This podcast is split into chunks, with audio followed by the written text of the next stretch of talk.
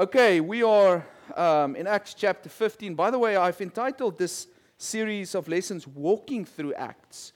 We are not running through it, but neither are we crawling through it. But we are finding ourselves in chapter 15, verse 36 to 41. And good news, we passed halfway. Maybe another year to go. Probably. okay. The title uh, tonight is The Split. Um, and uh, I, I, just want to do the, the recap briefly for those who were not here, who have not been traveling with us. I try to just go back at least a chapter or so, just to give us up to date on the context. In Antioch, uh, the uh, apostles had, had come back from their first nation, missionary journey, and they spent some time there. And before they knew it, there were some teachers that arrived there that brought a false gospel. And they came from Judea, they came from Jerusalem. And they seem to have been members of the church down there in Jerusalem. Um, and the text says that Paul and Barnabas opposed these guys, opposed their doctrine, because their gospel, the gospel they brought, said, Jesus is not enough, you need to be circumcised as well. So that was really disturbing for the apostles.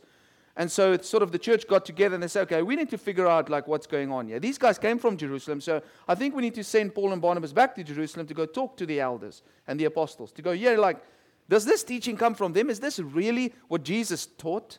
Go back to the original guys who walked with Jesus and go find out what do they say. And then they have a meeting there in the church, and there's three people who stand up. First of all, it's Peter. Peter stands up and he says, Now I was in Cornelius' house, and I saw the Spirit fall upon these Gentiles, and they weren't circumcised. God was showing to us He accepts them through faith, not through cutting themselves. And then Paul and Barnabas stood up and they said, Hey, we've just come back from our first missionary journey and we preached the gospel in various towns and we saw God do tremendous miracles among the people. That for me is evidence that God was reaching out to these people apart from the law. And then James stands up and James says, Hey guys, I think, you know what? I don't think we must make it hard for these guys who's turning to God. Uh, for the Gentiles who's turning to God, we need to make it easier for them. So don't, don't load them up with all kinds of rules and laws that um, we couldn't even keep as Jews. Uh, let, us not do that. And then, and then this, this, this council or the, the, the elders and the, the leadership of the Jerusalem church then decided okay, we're going to write a letter. And we're going to send this letter to the church in Antioch, and they can have that with them. And maybe they, they took it with them and spread it to some of the other Gentile churches. And basically, then they just say in, those letter, in, in that letter, that's what we dealt with last week. So here are four things that you'll be good to think about. Okay, As if you're if you're a Gentile and then you or you were a Gentile and you now you're a Christian, you know, don't worry about circumcision. Don't worry about becoming a Jew. Rather, look at your pagan roots. Don't worry about becoming more Judaic. Worry about your pagan roots. Like, for example, four things. Don't eat the meat of strangled animals. Don't eat blood. And um, don't eat food sacrificed to idols.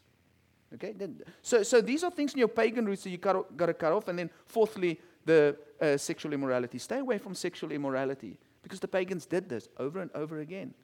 So essentially, you know, I thought about, I didn't talk about this last week, but when I just recapped this today, I, I thought to myself, you know, it, it wasn't it, it had very little to do with Judaism. It was more about their, their pagan background. And so instead of saying become a little bit more like Jews, he was just saying become less like Gentiles, okay, as you progress in your, in your relationship um, with Christ. So Paul and Barnabas, together with Judas and Silas, Judas and Silas, they were two prophets. They go back to Antioch with this letter. Beautiful, beautiful story. They uh, it, it, it's wonderful. The, the, the, postal service is incredible, but it's better when somebody carries the message, when you have the messenger with the message and they go and they, they give it to the church. And those two guys, Silas and Judas, they return back to Jerusalem, and Paul and Barnabas stay in Antioch after the letter has been served, and there they preach and they um, teach continually the word of God. That's where we ended off. What happens next? So Paul and Barnabas is back in Antioch. The church is going on and where are we? Now, a few questions, as you know, I like to sometimes do. How often do you receive encouraging messages from people randomly? And what I mean is, is this we can expect messages from God's people when we are sick. But do you receive calls or messages from people when you're not sick or nothing is wrong? Just somebody thought to just encourage you. How often does that happen? And um, secondly, if you do, how does that affect you? How do you feel about that? Do you think it's, it's got value to your life? And, and in which way does it have value? How often do you have people visiting you? Just visiting you. Not because they want something or they want to discuss something, just saying, hey, let's just chat, man. Just want to hear, see how you're doing. How often do you get that? And how often do you do that? Um, thirdly, do you know some Christians whom you cannot stand? You can be honest. You can keep it inside of you. Don't worry. Keep it inside. Like it's like it's like you would not miss them if you never see them again. And you feel bad about it. But it's just how you feel. Anybody want to confess? No, I'm just taking all you. Um, have you have you ever experienced a long time conflict that got resolved? You know, what does that feel like? Isn't that an incredible experience? When the tension is released, when the conflict ends. And then lastly, how do you handle confrontation and conflict? Because that's sort of what we're going to deal with tonight. We're going to see we're going to see high ranking leaders in God's church in conflict and disagreement. Okay, without further ado, let's start with the first verse. Acts chapter 15, 36. Sometime later, so remember now, Paul and Barnabas, they're busy teaching in the church. Sometime later, Paul said to Barnabas, Hey, bro, let us go back and visit the believers in all the towns where we preach the word of the Lord and let's see how they are doing. Let's see how they are doing. The word visit there is episkeptomai, which means to look upon, to inspect, to look after, to see how they are. Something that I think we need to do for each other as well. Just go see how your brother is doing, how your sister in Christ is doing.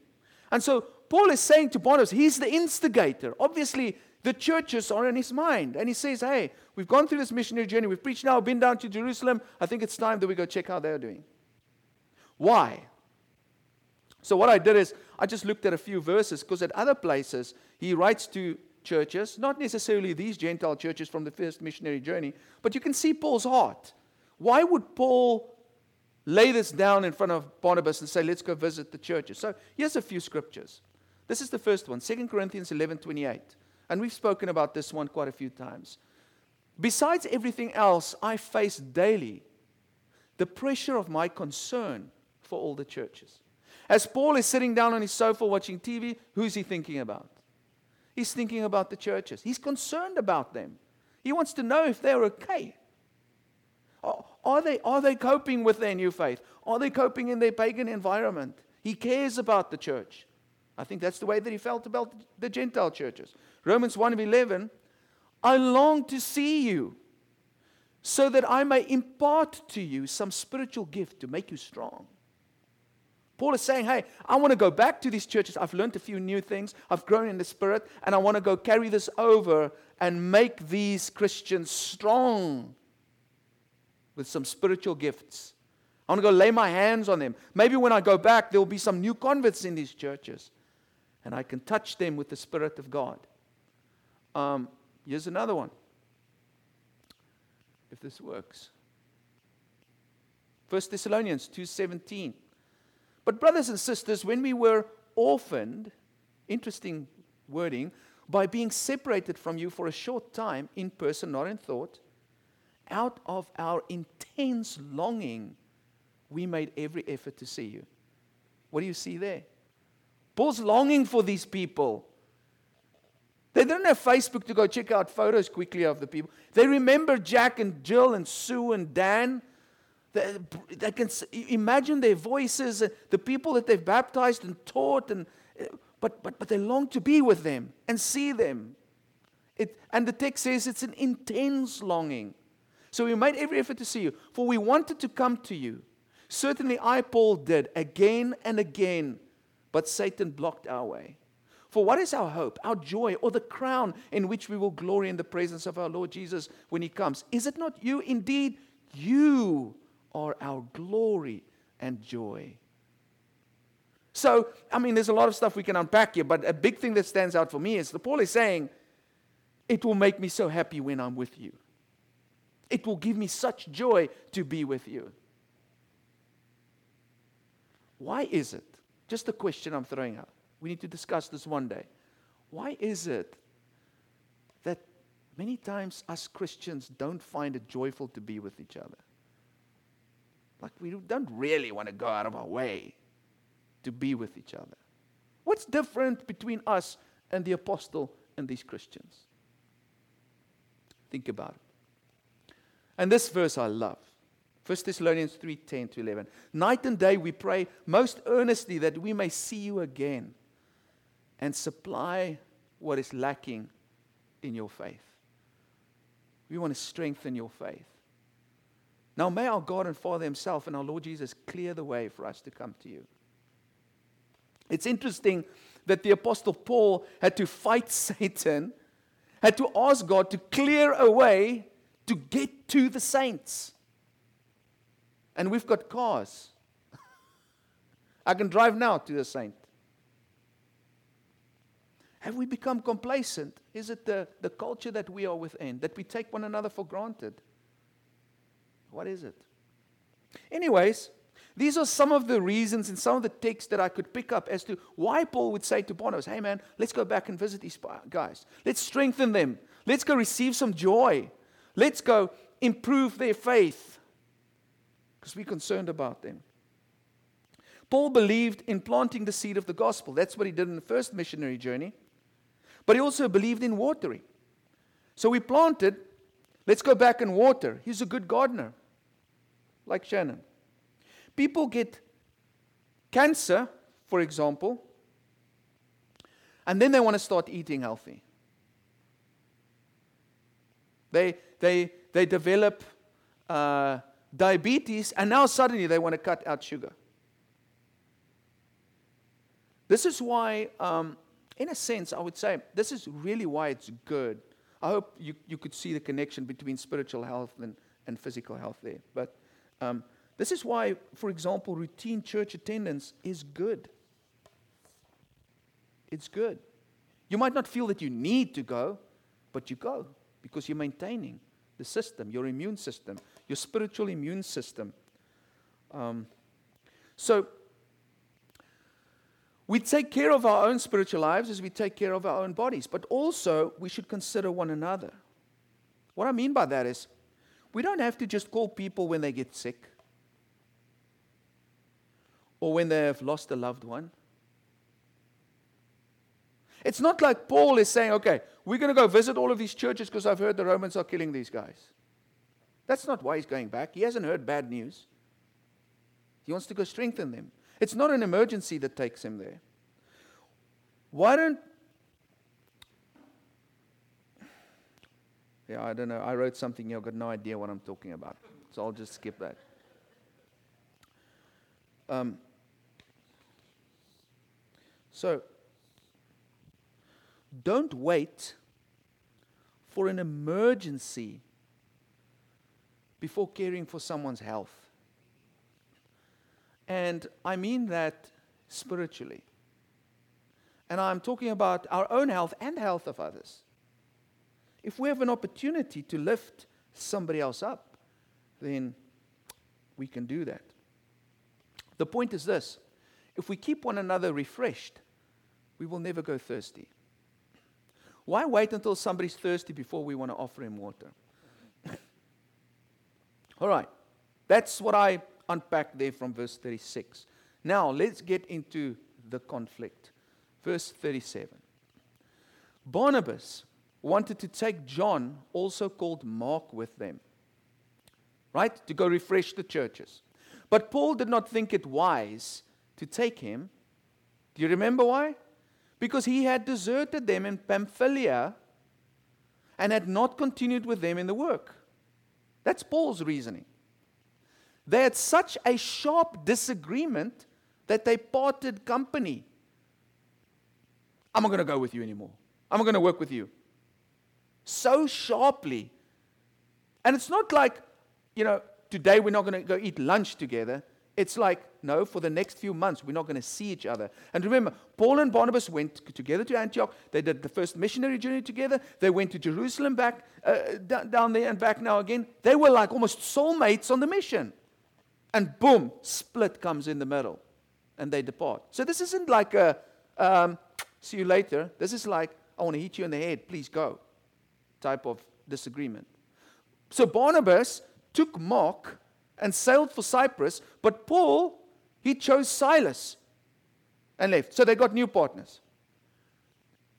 Interesting. Commended by the believers to the grace of the Lord. Now you you need to think what's happening here. Okay? He went through Syria and Cilicia, strengthening the churches. Now, let's start at one point. Who was Mark? What do you remember about him? Anything? John Mark.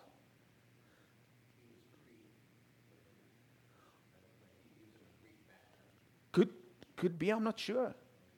Um, maybe you're right. Sorry, I didn't have that information. Yeah. My brain was overwhelmed from this morning, so. What I do know is this. I'll just recap a few things. It was at John Mark's mother's house that the church, and that was in Jerusalem. So John Mark's mother lives in Jerusalem. Okay? It was at her house that the church was praying while Paul was in, or Peter was in prison and was released. And remember, he came and knocked on the door and said, Hey. And they said, No, it's not, can't be Peter. Remember that? That was at, at her house. That's the one thing. So it seems like he's a native from Jerusalem if that's where his mother lives. He was the son of a sister of Barnabas, which is possible then that he has a, that Greek background, right? In other words, he was Barnabas's nephew, which makes sense as to why they have this relationship, right? He's also the person that started off the first missionary journey with Paul and Barnabas. Okay? Why? As their helper. You're supposed to help them. And I think we spoke about that briefly when we went through that section of text. It's like they're going to go on this mission to preach the gospel. Can you imagine what type of help they needed? Or making food, setting up the tents, whatever. It would be great to have a helping hand so that you can focus on the ministry instead of having to worry about how we're going to cook food for tonight. I'm using an example. Just after the trip this first missionary trip, where's the first place they went? If you remember, the first missionary uh, location they went was Cyprus, the island, right? And they went through the whole island, and then they preached to the, what, do they call him, a procurator or whatever, proconsul. The proconsul, they, they preached to the proconsul, and then from there they went over to Pamphylia. And that's the second time that they hit land, and then they went up north and they went through all of those towns. When they landed there, Mark said, I'm going back. Guess where? To Mama's house, to Jerusalem. Maybe he was missing his mommy. Hello, mommy. Perhaps back to his family, back to the church. Now let's, yes, here's the map, just so you can see. That's where they started. They went through Cyprus, they get to Perga, and there the real mission started. Antioch, Iconium, Lystra, Derbe, right? But John Mark, he said, okay, I'm going to go with you guys. But then when he got there, he turned around, he went back to Jerusalem down there, just to give us an indication. Now, now we've got sort of the background of the guy, right? Now, Barnabas says, I want him with us. Because they're about to go on the second missionary journey. That's really what they wanted to do, okay? And Barnabas is like, hey, I believe in this guy. He's my nephew, right? He's going to be of benefit to us. So he needs to go with us. He's worthy and he's effective. Barnabas, would you trust Barnabas to make that judgment? Now think about Barnabas' character. He's the son of what? Encouragement. He's a good guy. When, when, when Paul arrived in Jerusalem and the, the people didn't want to accept him, who was the guy that said, Hey, come here, buddy, let, let me help you? It was Barnabas. So Barnabas always gives people the benefit of the doubt. So Barnabas is perhaps more gracious and merciful instead of down the line. He's, he overlooks offenses maybe a little bit more than Paul would have. And sometimes that's a weakness. Because it doesn't, it doesn't tend to better people when you're not honest with them about some faults that they might have. Anyways, but Paul, what does Paul do? Paul says, No, no, man. This is not good. The text says it's, let me just go back to the verse there. It's, it's, it's not wise. It's not a good idea. It's not wise to take him with us. And I think Paul, essentially, if, if, if I had to make a guess as to why Paul says so, is he deserted us previously. So he's, he's, we needed his help and he withdrew. He wanted to go back to mommy. And he left us all alone. Number one. Number two, not only did he desert us, this is why it's serious. It's fine if he deserts us, me, Paul, and he leaves me hanging dry. That's fine. But he deserted the work. Look at what the text says. He deserted them in Pamphylia and had not continued with them in what? The work. And the work is what matters. Who knows what Luke 9:62 says? This, by the way, is a verse that we got to memorize. It's easy for me to say that. I mean, I'm sure you've got verses that you remember that nobody else does. Whoever puts his hand to the plow and looks back back to Jerusalem. You put your hand to the plow. Let's go to Cyprus. Let's go into all the world. Let's go preach the gospel. I'm going to help you guys. My hand is on the plow. Oh, I want to go back to mama. Whoever puts his hand to the plow and looks back is not what? Fit for service in the kingdom. So, Paul is perhaps, maybe, having that in his mind. He went with us previously. He said he's going to go with us, and then he turned back. Then he's not fit for service and now you want to take him again. Do you think that you can find yourself in a position where you can agree with both Barnabas and Paul? Paul, you have a point, man. We don't take people with us who's not, who doesn't, uh, whose yes isn't yes and no isn't no. And Barnabas is like, hey, you are saved by the grace of God, and you don't want to give him grace and give him another chance? Two perspectives, both potentially correct. We are speculating but that's sort of what I think could have happened. And so what happens? They split. They split. Barnabas took Mark, Paul took Silas. They went into two different directions. And you know what's intriguing for me? The church seems to bless this. The church doesn't intervene. No, guys, you need to come together, be one, sort out the issue. The church commends them. Weird. Was it just me that thinks it's weird? I think it's weird. Like, you have two preachers in this church that's at a loggerheads, and then we decide, okay, guys, we're so happy that you guys are not working together. Great. Let's keep it like that. You do that, you do that. Like, you know? Now, how do you feel about this? How can such powerful, spirit filled people in ministry disagree to the extent that they separate from each other totally? How could that even be Christ like? Now, few thoughts that came to my mind.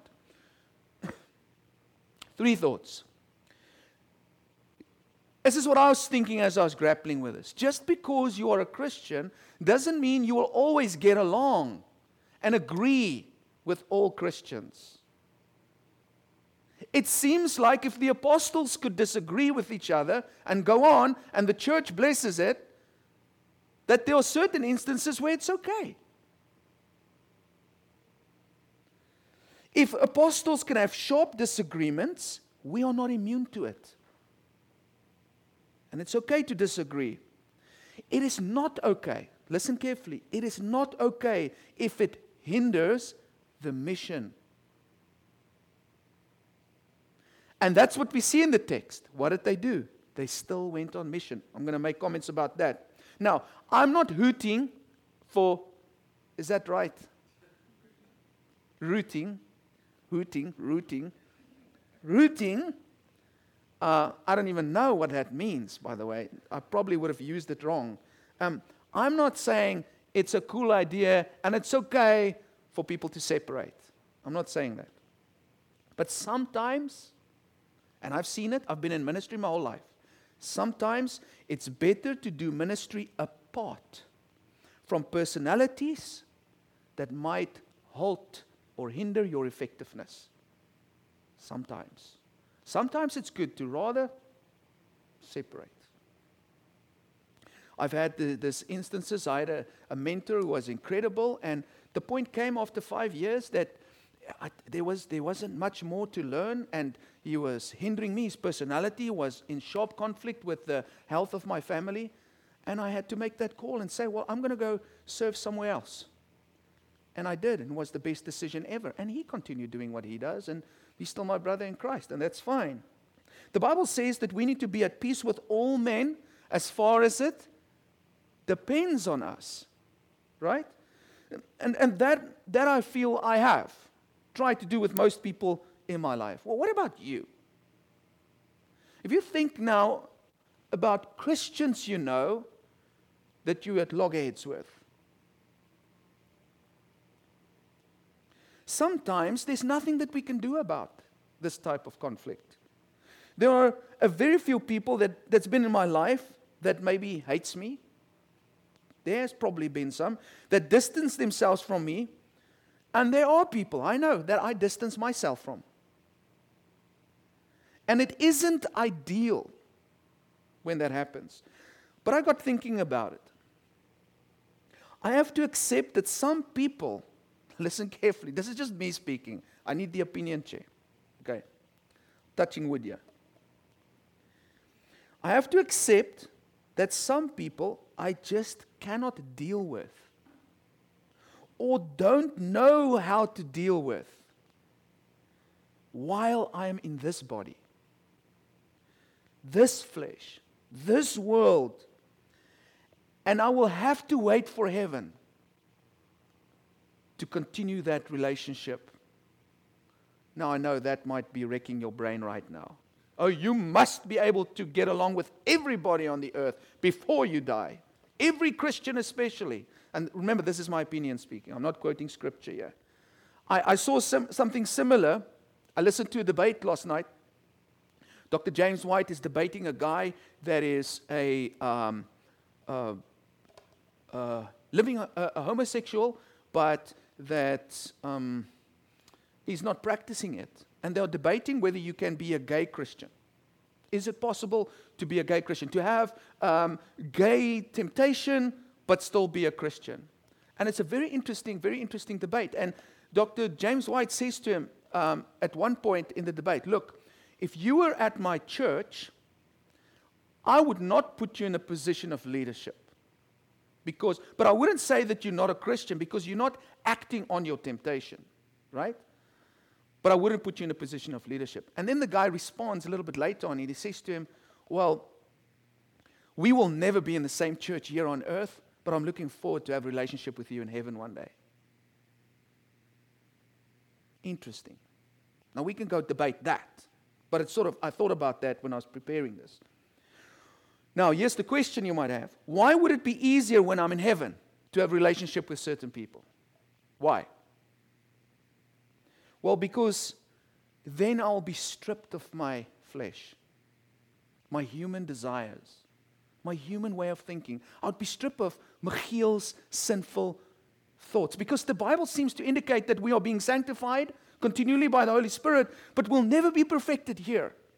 The moment I die, I'm transformed into the image of Christ. Sin is gone from my life. My judgmentalness drops away. My, my, my motives changes. Everything changes. Nothing matters anymore when you die. You don't judge people by what they say to you. And can you imagine the peace of being in heaven that you can no longer look at a human being regarding their faults? You just see them as good and great, and you've forgotten everything they've done against you. Isn't that something looking forward to? Really. Because sometimes my flesh, our flesh, hinders us from connecting with people the way that I think God wants us to. And it's part of the struggle of being in the flesh. So, why is it easier when I'm in heaven? Well, because then we will be stripped off the flesh and its effects. We will be made perfect. In other words, all sinful motives and ways and personality traits will be gone, and we will see each other as we are, just souls saved by Christ. I look forward to that. My opinion. The second thing that I pick up is this it's okay to work in different parts of the vineyard. It's one vineyard, one owner of the vineyard. It's okay to do it in different parts. We don't always have to work together in the same place on the same thing. Sometimes we cannot control our personalities and it clashes with people. Well, if you're going to clash with people the whole time, rather go work in a different part so that the work can get done. Some people are missionaries, other are local evangelists, other are internal teachers, some are house to house shepherds.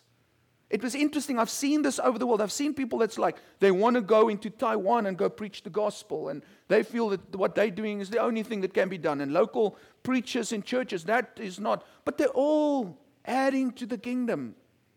They don't have to be in conflict with each other.